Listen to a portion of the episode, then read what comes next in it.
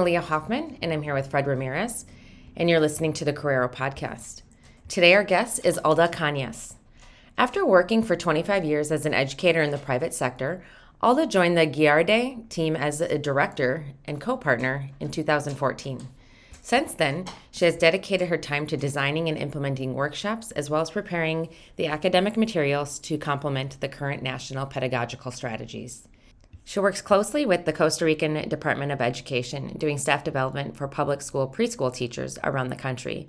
She is convinced that by improving the quality of public education, she can positively contribute to the reduction of the wide socioeconomic gap present in the Costa Rican society. So, hello, Alda. Thank you so much for joining us today. Can you tell us a little bit about what you were doing before Guiarde and how this prepared you for your current role as the director? Well, thank you, Mar- Malia and Fred, for having me here. It's a great opportunity to speak with you. I've heard beautiful things about your podcasts. Uh, before I started uh, working with Guiarde, I 19 back in 1989, just recently out of college and starting to work with students, I co-founded a private bilingual school in Costa Rica. Oh. Uh, worked there for 25 years. I participated in the f- policy, philosophical, and curriculum design for the school. It is now, I have to say, one of the top bilingual schools. And actually, it's been sold to one of those big inspired, it's called conglomerations of schools world round. Wow. Uh, I started as a, a, first grade teacher, which was my calling, elementary school teacher, and then moved on to curriculum coordinator and was uh, elementary school principal for, I think it was like 20 years or something. Um, what can I say? It was uh, definitely a career path that I enjoyed, trusted, lived with passion, and experienced thoroughly. It gave me the possibility of learning how to manage a project from beginning to end. Yeah. Uh, when I left Blue Valley in 2014, the school was established and it was, uh, um, there was a waiting list to come in. Uh, so it was, it was like seeing something come up from nothing to become a well prestiged academic school. Uh, I got to examine curriculum, examine it, uh, develop it, um, decide if it was thorough enough for students, and change it to become student centered. So, all this, uh, and also working with teachers and learning what makes a good teacher, how to do an observation in the classroom, how to transmit what makes a good teacher and teaching teachers how to teach yeah. was one of the most fulfilling experiences at Blue Valley. It was definitely a growing experience for me. I hadn't done it before, and it was it's a so growing on the job. But I had a great relationship with teachers. You have to develop that trust that you're there for them and not because of them. Uh, we had a Montessori system set up for the preschool, oh. which was definitely an eye opener for me because I realized how much the Montessori system enables the kid to discover and learn through beautiful design materials, learn through experience, learn through experimentation without a teacher having to be there and quote unquote teach. Some people think that a Montessori is an unstructured system, and it's the opposite. The, the, the, the advantage of this structure is that the kids know what the structure is and don't have to be reminded and told what to do. The students develop at their own pace. They choose what they want to work with depending on their developmental stage. And that gives them the possibility of of from your what Montessori can start from one year olds, but we started at three and a half wow. to five and a half. And those two years gave them the the materials, the courage, the responsibility, and then the fulfilling of their needs where they felt was necessary. If they were exposed to something they couldn't do, they could always come back, put it away, come back. Nobody told them you're doing that wrong. Something else that I feel definitely helped me with what I'm doing now is dealing with parents. Mm-hmm. You've been in a classroom or in a school, you know how difficult parents can be. And as an administrator and principal, I had to develop the patience to listen to them, to acquit them, to support my teachers, but at the same time, keeping parents happy.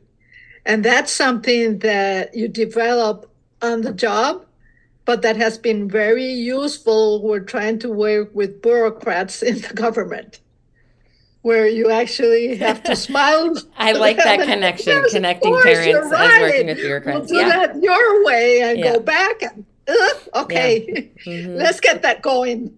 Yeah. Oh gosh, see, see, now you're speaking my language right. because most of my most of my work, uh, most of my research is is uh, parents and schools, um, and and one of the things that I found it was it was funny because when, when I was when I was when I talked to my dissertation chair about about my topic, he's like, "So you so you want to study the enemy?" and and and then I was like, "And that's why because we have this preconceived notion about parents, whereas uh-huh.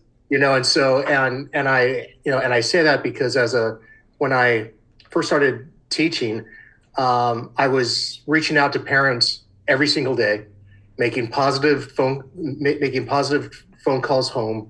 My colleagues hated it, but uh-huh. all of my kids' grades were going up. Um, nice. You know, and so and so yeah, that you know, I I I, found that by about that by reaching out and by going out, um, I, I really changed things within just within my school. But one of the things that you were you were talking about was was learning about um, teaching teachers how to teach. Mm-hmm. Um, what's what's the what's the teacher ed programs like there? Um, how how how are teachers developed? Okay, uh, private schools will have a more continuous teacher development programs. Uh, some will hire people to come in. Some will develop internally according to their needs. We used to do most of our staff development internally. So I would do the research, yeah. uh, figure out what the needs were, and then adapt what I was researching to what our needs were. Uh, public systems have this organization that has to deal with all the staff development for public school teachers. That makes it very difficult to get into that organization and be able to offer something. Because they're basically very protective of their own of their own members those who are there who are many of them are even public school teachers themselves or university teachers who have been hired to do some of the uh, staff development courses uh, as you well know, that uh, good teachers need to have staff development periodically. Right. And that has been a big issue here because um, I don't know if I'm running ahead, but uh, the uh, preschool teachers have a, a basically what they still call a new program that was developed in 2014. It's not new anymore, but still new to them because they're not they're not they haven't been properly trained on how to implement it. They got a 40 40 hour uh, powerpoint presentation course on how to do it. So it was theoretical.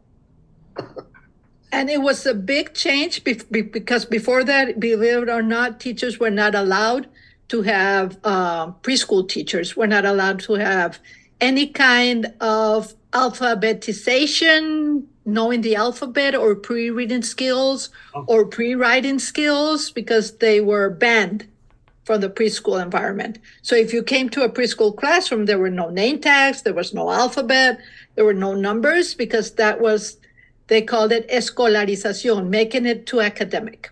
So this program did bring the change on. But teachers had been trained to teach the other way for years and years and years at colleges. So they were given this program, which is a constructive approach, constructivist approach, mm-hmm. and has all the what we all know, all know today that children in preschool need to have their pre-reading and pre-writing skills, including phonological awareness and many other listening, comprehending, pre-writing, and pre-reading. But those teachers were given the program and were not given the skills on uh, the skills on how to apply it. So they've been working on their own, and it's such a huge system that it's very difficult for the supervisors to reach each teacher.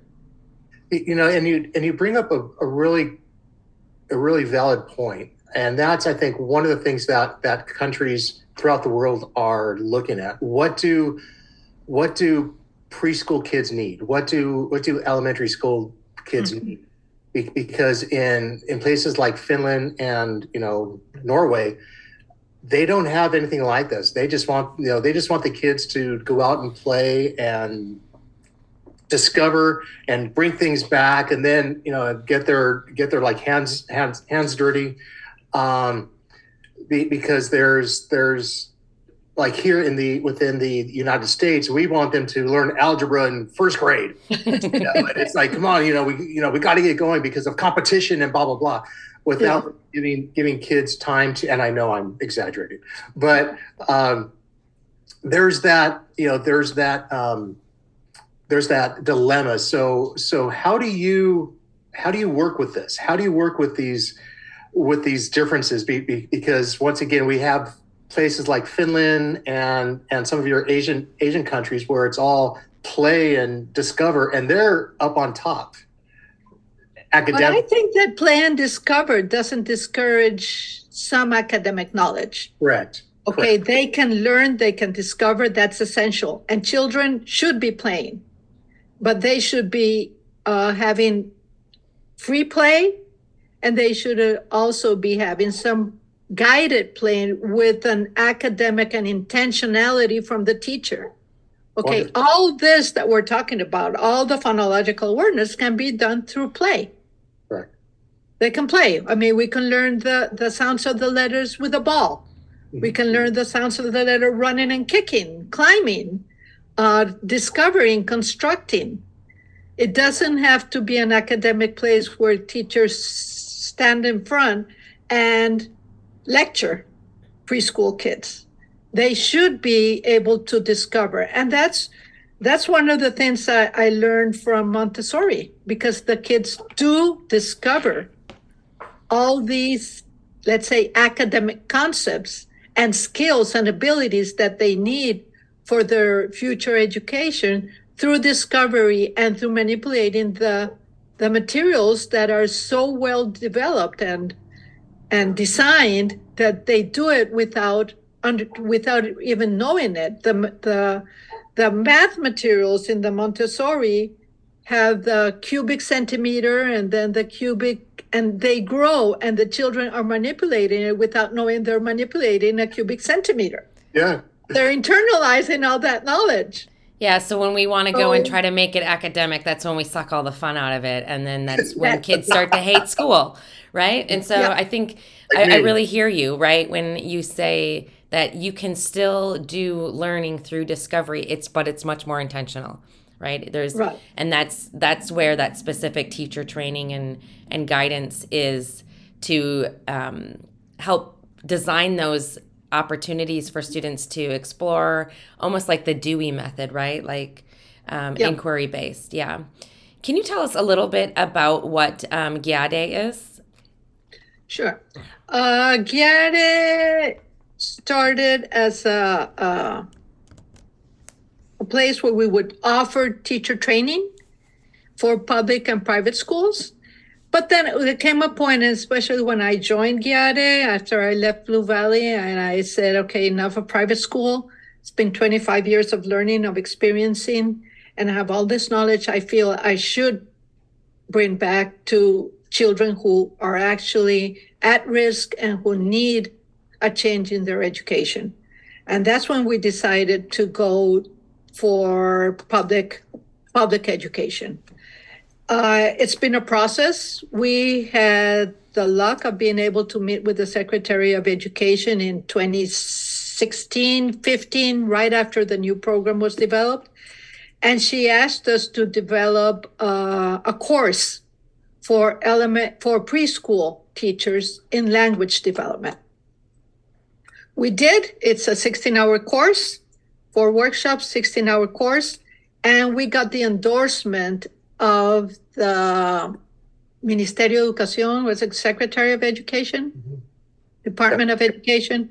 We got that endorsement, Nice. which is that's made it possible for us to reach public schools. Without that endorsement, you cannot work with public school teachers unless they are on their own time outside of school time. But that endorsement allows the supervisors to call the teachers in for a workshop. So that was essential for what we wanted to do. Um, we we've been working with public school teachers since 2017 after we have the, the course developed. It's called Actualiza Lenguaje en Preescolar, Language in Preschool Development. And we've worked with one, uh, 1,700 teachers so far Wow. mainly in high risk areas, uh, Pacific Coast. We did all the Pacific Coast and part of the northern uh, border with Nicaragua. Those are high risk areas where kids have very little opportunities, schools have very little resources. Oh, Uh, most of them don't get good internet, so they don't have access to digital resources, which was basically made it even worse during the pandemic. That's a whole new issue that was added to the poor education that our students were receiving. That was a two year, it's, I guess it's worldwide, a two year blank in those kids who who didn't have the the possibility of having of having internet. Um, the program that we developed uh, has the newest practices in education. It has a constructivist constructivist constructivist approach. Uh, has the pre-reading and writing skills, which were included in the in the curriculum. It's been a huge change, a very very big change. Uh, in 2019, we were lucky enough to get uh, a grant from an NGO, CRUSA, which is Costa Rica USA funding, uh, which help us train all those um, lower income areas. Uh, it's it's surprising what a teacher will tell you when you get there and they actually understand what they're supposed to do because what we did is we took apart the curriculum which is impossible to understand. So bureaucratic it's made in the central offices. It seems like te- people who worked on it were never in a classroom hey, I mean, they can't like bring it down. I mean, it's it's it's ridiculous. We had a hard time, both of us. My my partner Victoria Coronado and I had a hard time pulling it apart and understanding when things were. We were used to working with um, U.S. curriculums at our private schools, and they give you uh, step by step of what you're supposed to do. A teacher edition has everything you need in there and you follow it and you can get through the curriculum without enhancing it without doing anything but getting the basics not good but you get the basics this this curriculum that they got actually i have it right here is this oh wow. Okay. okay this is it That's dense. That's a lot. Yeah. That's a lot of stuff. Yeah. Yeah, it has different units, has the science, the media, the math, the language, everything's in here. But there's nothing that will help a teacher understand what's going on. Mhm. So we took it apart and developed a four-year, a four, four core, four workshop course to to put it so that the and give the teachers the strategies, the mediums, the uh, the resources, uh, bring in part of the philosophical that they were talking about, talk about positive interactions in the classroom, talk about uh, developing critical thinking. We brought in Marzano because that's what the Ministerio is doing instead of Bloom. They're using Marzano. So we taught teach them how to use Marzano, how little kids can answer high level questions. Mhm. Yeah. And not only why did Little Red Riding Hood visit her mother? Mhm. Okay. So we can tell them, okay, why don't you ask them what would happen if Rita Red Riding Hood didn't meet a fox? What would happen if she met a squirrel? How would the story change? Love that. That's awesome. And they That's love it. cute. They say, of course, my kids can answer that. Yeah. Would be a totally different story, but those are things that the teachers don't think of. Mhm. And so we give them the Marzano background. They we give them aside from the curriculum that's that's very very thorough. We give them the possibility of applying it and putting it into practice with tons of strategies. We give uh, they receive a, uh, a resource kit that we developed for them to have with the course. So our idea is that the day after they leave, they can go back to the classroom and start working with their children. And it's very satisfying when we hear a teacher say, Oops, they call us up and say, Oops, I'm so scared. I've been doing everything wrong. And I said, Don't worry. I said, Yes, but my children are so lucky because I now I know what I have to teach. Yeah. You know, you know, all the just just this little time in which which I've been I've been listening. Um, you're very dynamic, um, and and one of the one of the things that that that I'm always interested in is um, during during your academic career or, or or maybe even in in your in your personal life did did you have any mentors to kind of guide to, to you know guide you through? And then so so that's my first question. And then what were what were some of those things that they wanted to in, in, instill into you and then my second question is are you mentoring others Of course. Uh, well, most of my pre GATE career right now uh, was at Blue Valley School. And I'll have to say that the director, the, the, the, the headmistress of the school was my mentor. And she taught me passion, oh okay uh, thoroughness, mm, how to solve problems, how to approach problem solving, a work ethic, uh, assurance. And from there, I could choose the road I would follow. So it wasn't she she wasn't telling me what to do, but by doing what she was doing, I could decide if that would fit me or if I had to deviate from what she was doing or not, but finding my own path. I think that was the the the biggest learn learning experience I had at Blue Valley when I decided I had when I decided to leave, I had the assurance that I could leave and do what I wanted to do. Mhm. And mentoring has been part of being a principal at a school. It's part of it. You hire teachers. I loved to hire recently graduates.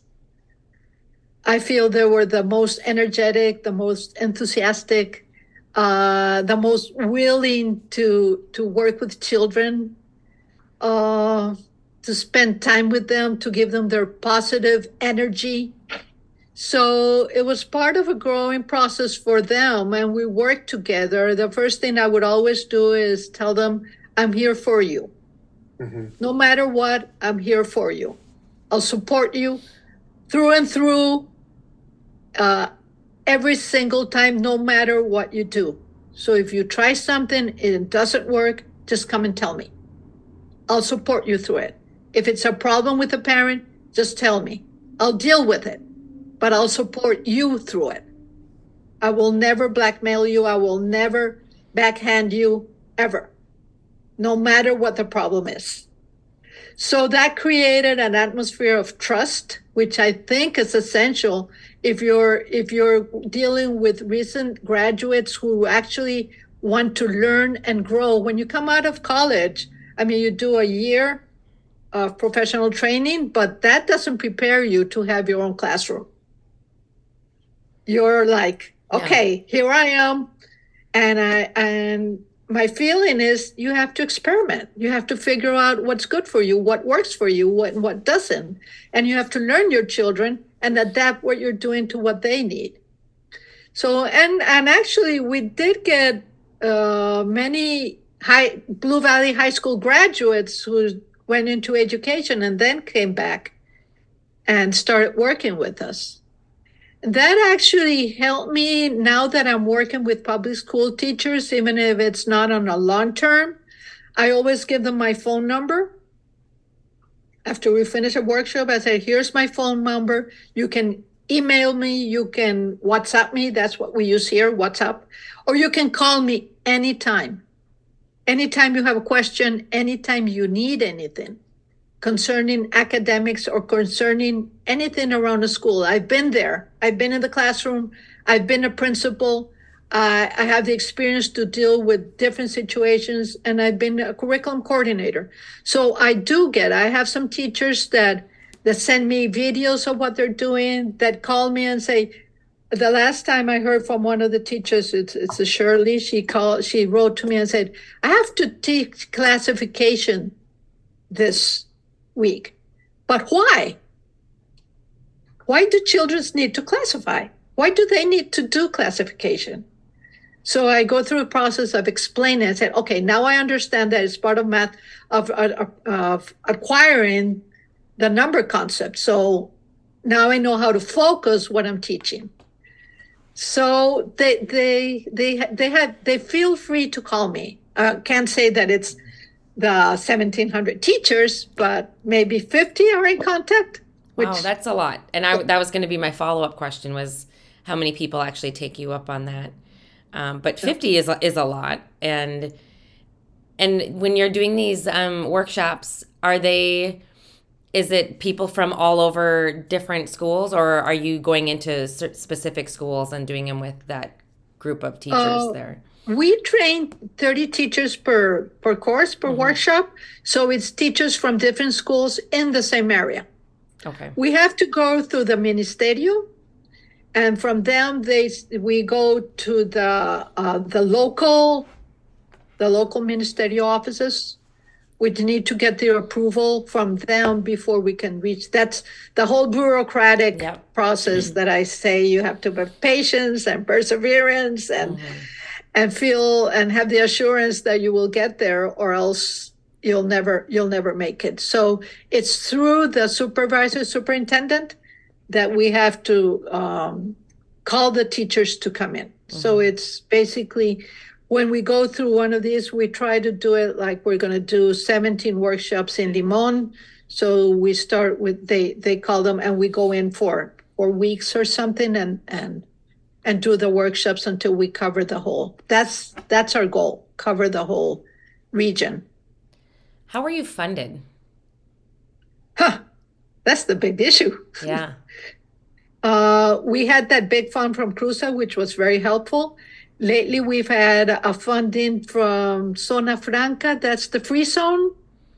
I don't know how you call it. Zona Franca is where uh, companies from the states or other countries come in and have tax-free benefits so that they can mm-hmm.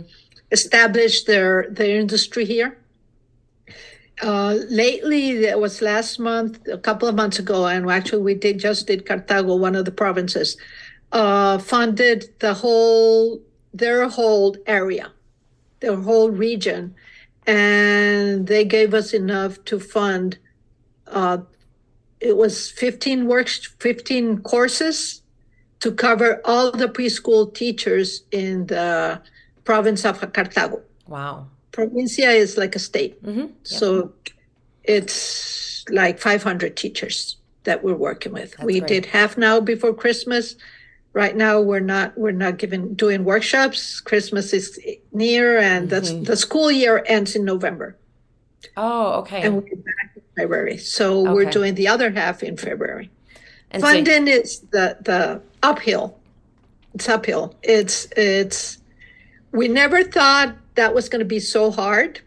We felt that pre- preschool, such uh, a need, there's such a need for a high quality preschool, and there's so many researchers yeah. that state that a high quality preschool is going to allow the kid to have a better better life uh, and finish their high school uh, less uh, less failures uh, higher higher salaries Mhm. uh, Yeah. going into university but the problem is it's not politically attractive hmm you see results in 13 years.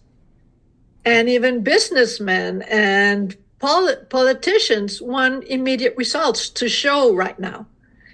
So it's not something it's very hard to sell. And we know that the brain develops uh, between zero and six years old, six year olds. hmm And that's where the pruning comes in. And that's where positive interactions have to occur. And that's where children shouldn't be in toxic environments Yep.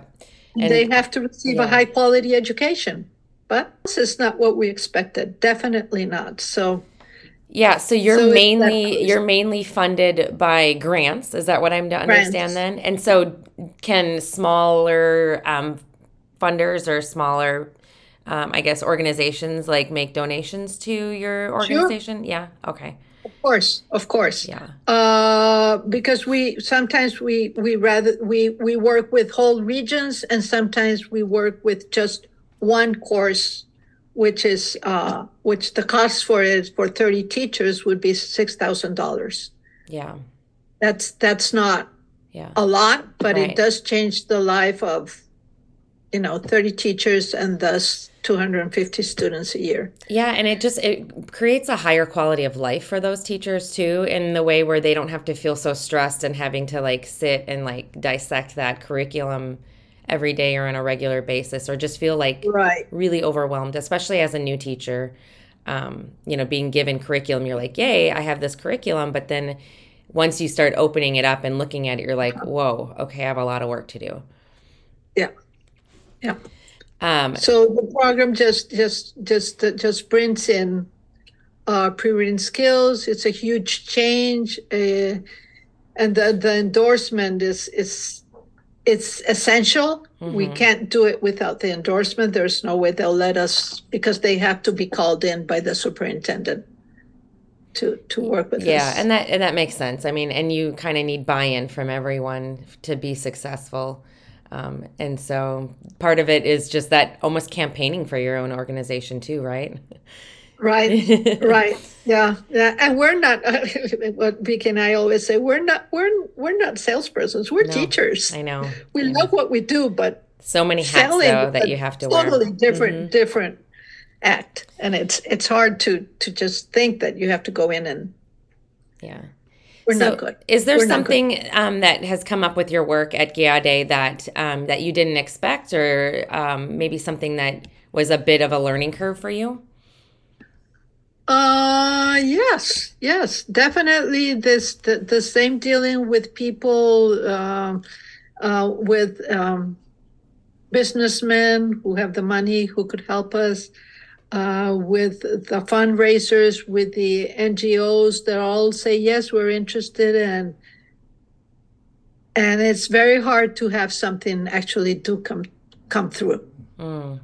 yeah, so it's, almost like you need a group of of people who specialize in that to work with your organization, and while y- on the other side, the educators and the teacher educators can do that That's actual it. work. Yeah, because there, yeah, there's people who do that. Hmm do that for a living and know how to do it. But uh, we're a small organization. We we're not money oriented Right. and it's it's hard to hire somebody hmm to raise the funds when you don't have the funds Right. Right. pay that person. So so it's it's a give and take. So, do you have volunteers that work with your organization too, or are is most people paid through the the program? Most people are paid because Okay. we do need high qualified hmm teachers or educators who can work with with the other teachers teach teachers how to teach and we do mentor those those people we choose uh, a lot of people would like and have offered their services but we're very picky Yeah.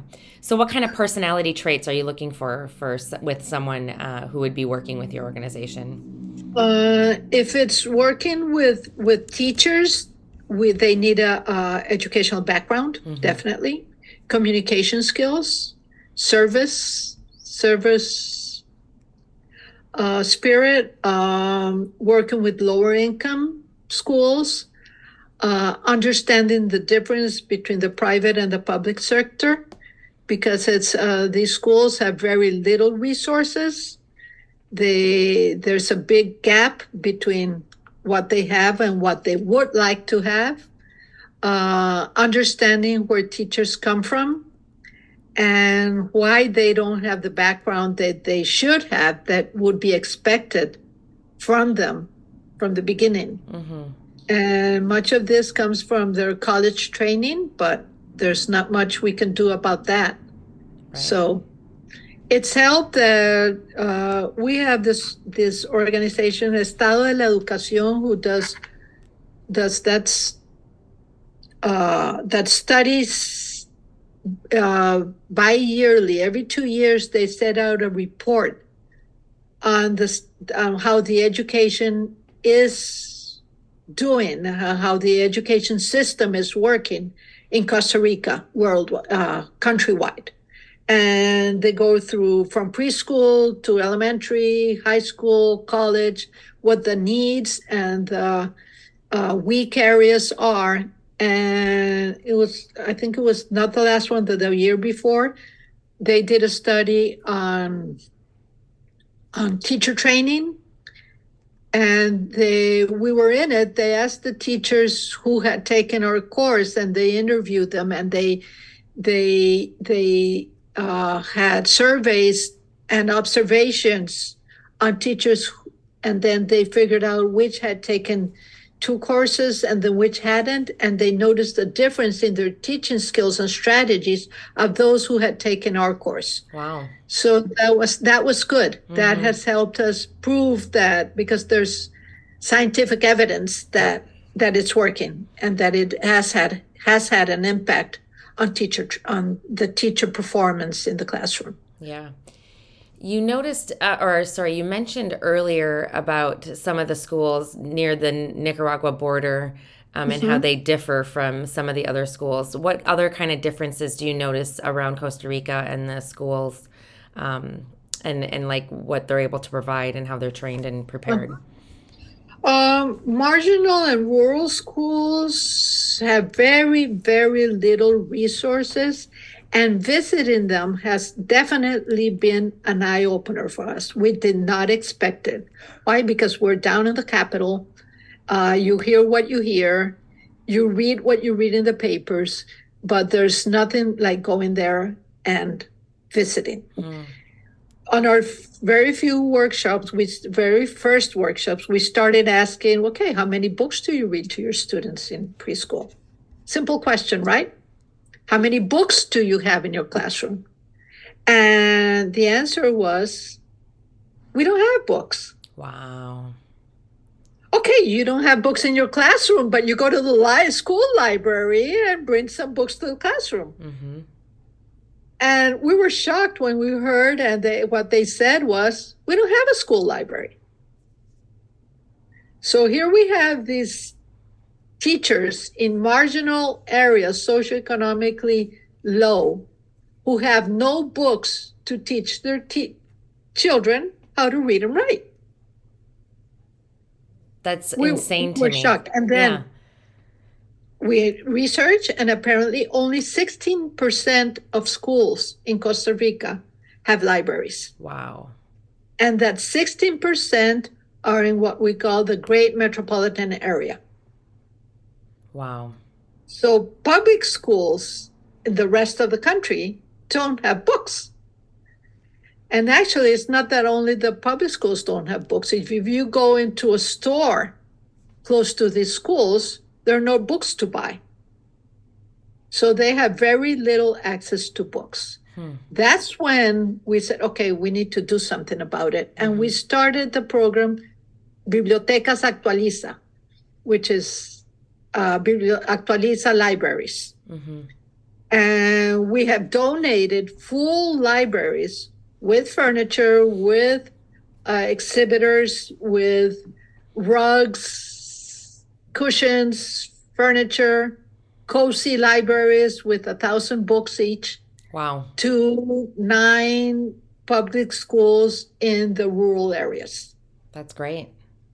It's it's been a, a life changing experience for us, mm-hmm. and it's been a life changing experience for the schools.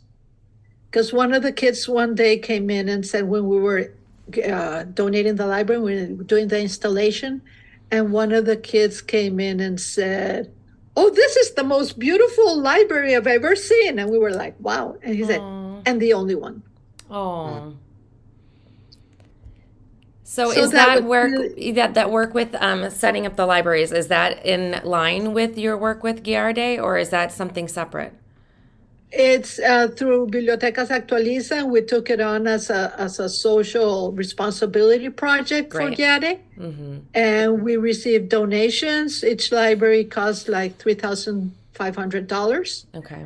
And we basically the books we received through donations of new or read books, not used books, but read books. Got it. And where are these where are these books coming from? Because I'm I'm I'm curious. You got my wheels going, and that's uh-huh. and that's not a good thing. Um, oh, that's a good thing. I think that's well, a good thing. It, it, it, it is, but I'm thinking, oh, okay. so yeah, where where where do these books come come from? Are they are they local or or are they donated from all over the world or local? Okay. Local. Uh, it's amazing how many books you have in your library that you're not using. Mm-hmm. It's amazing how many children's book you keep at home when your grown-up kids are gone. Mm. Yeah, and are there are there publishing companies there in in Costa Rica? Yes uh-huh. There are publishing companies and we've contacted them. Some of them have given us donations. Some of them just low, give us a better price. Okay. And we have been receiving a lot of, of uh, we've worked through the social media and we recently been on a couple of podcasts and and newspaper articles that have helped uh, spread the word. Each library has a thousand books.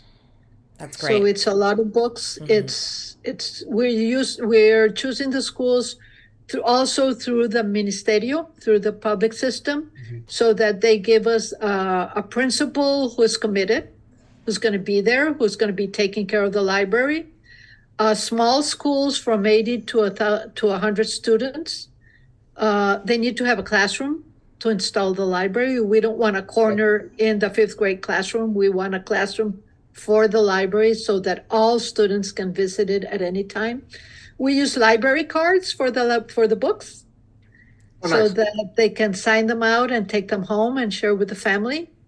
So we we've been very lucky to be able to to receive books and through donations we we buy some of the books because we like to give the kids the the schools uh, school sets, grade sets. Correct. Like at least six books of a title so that they can actually read the books that the, the ministerio requires because they do have a list of required readings.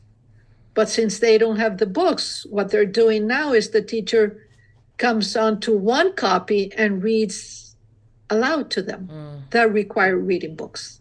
Wow. Yeah, so that's a totally different skill.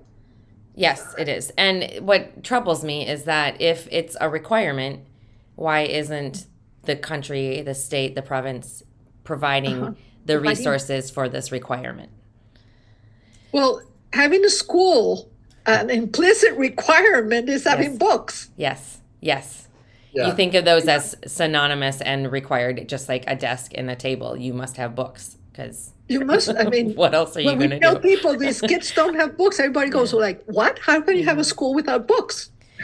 So, Yeah. if individuals or organizations want to donate to um, this um, project, uh, how do they reach that? How do they how do they contribute? What should they do? Uh, we are with Amigos of Costa Rica, which is a tax-free uh, entity, and it's based in the United States. And they receive, we receive funds through them Mm.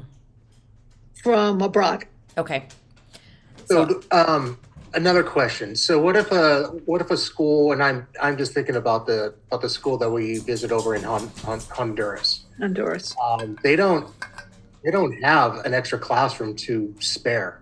Um, so, uh, in fact, it's in fact it's such a small school. They have to break up their their their their their academic day into two separate days, and so. Mhm. And so what they do is they uh, limit the academic content, and so Mhm. kids don't don't get music and art. Uh-huh. so- so Yeah. when we so when we go down, we we try to do our our part by by providing music and art. Um, so are people building classrooms or or basically what I what what I'm asking if this type of situation happens, how much does a classroom cost to build? Ooh, I don't know. That's out of her Good realm. question. Come Yeah. and build a classroom, Fred. Yeah. Well, Yeah. because I've because we've been appro- or I've been approached numerous times from different countries, Honduras, one of them, um, you you Uganda, another one to come in and build hundred classrooms, um, and, and I was like, okay, what is the cost? Um, what are your materials? How if if we do this, how can we train you to to build them? To do it. Yeah. um, be, you know, be, because be- because then my philosophy is then we're putting people to work. Right.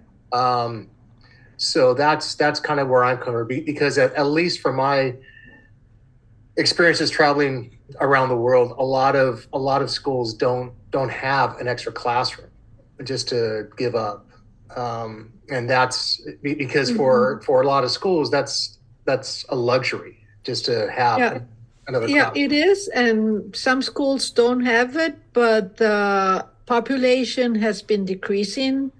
Uh, classroom sizes and children enrolling in school has been decreasing lately. Really, Um, yeah, why is that? that's birth control. There you go. And So education. we have we have less children than we used to, which is going to be a big problem very soon. But many schools does have an empty classroom that Okay. that they can that they can share. Sometimes we share it with a resource person or with a special ed person that comes in. They take a little corner of the classroom and then we set up the, the library in the other half. But not inside a classroom, not on, inside a first grade or a fifth grade, right. because that would limit the access to uh, for the other students to come in. Yeah. Wow. Uh, Alda, you shared so much with us, and we really appreciate it. And um, so you shared a couple of things if people wanted to contribute to your organizations. Um, Amigos of Costa Rica is Right. is the um, contribution for the libraries. Um, and then- libraries or the workshops or the both. workshops both great okay Yeah. so good to know um, as we start to bring this to a close we always ask our guests what their call to action is and so this would be like the one takeaway for our listeners so could you provide uh, what your call to action is um i feel that not that i feel i believe that the way to give third world children a better life is through education Hmm. so if you want to make a difference you can Yeah. there's basically no excuse for anybody to help children in third world countries have a better life yeah And if you want to help us, you can go to Amigos of Costa Rica. Perfect. I love that. Thank you so much for sharing today and sharing your experiences and your work. And thank you for the work that you do as well. So you are making a difference and you are modeling your call to action too. So I love that. Thank you. Thank you for having us. And I hope to hear from you soon. Mm-hmm. Come visit. Música